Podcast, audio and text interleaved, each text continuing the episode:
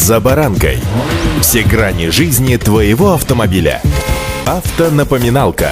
Комментарии экспертов. Советы по обслуживанию автомобилей в программе «За баранкой». Я искренне надеюсь, что вы уже переобулись и сегодня колесите по дорогам как минимум на зимней резине. А что же вы сделали с летней?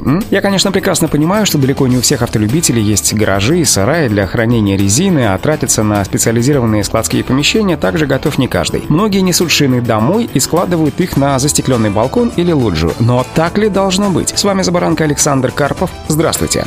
Автонапоминалка.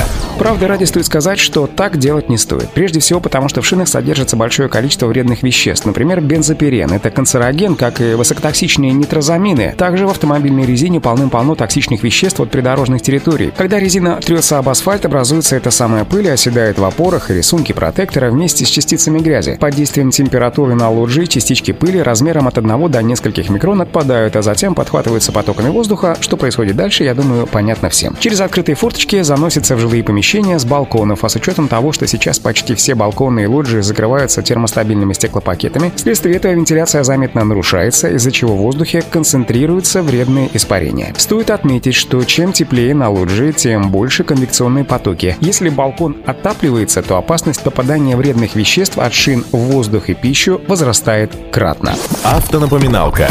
Знаете, что в нашей стране правила хранения покрышек регламентированы 6-й статьей ГОСТа «Шины пневматические, упаковка, транспортировка и хранение». Так он называется. Там говорится, в частности, что помещения должны быть сухими и вентилируемыми. Посторонних предметов в них быть не должно. Любые отопительные устройства должны быть закрыты экранами. Расстояние от них до колес не должно быть менее 1 метра. Шины необходимо укладывать в целлофановые пакеты и закрывать тканью, чтобы защитить от солнца. Рядом с продуктами питания их хранить категорически запрещено. А многие хранят на балконе, кстати, не только колеса, но и урожай с дачи. Оптимальный вариант в данном случае — сдать резину на хранение на специальный склад. Но это, конечно, оптимальный вариант, далеко доступный не каждому.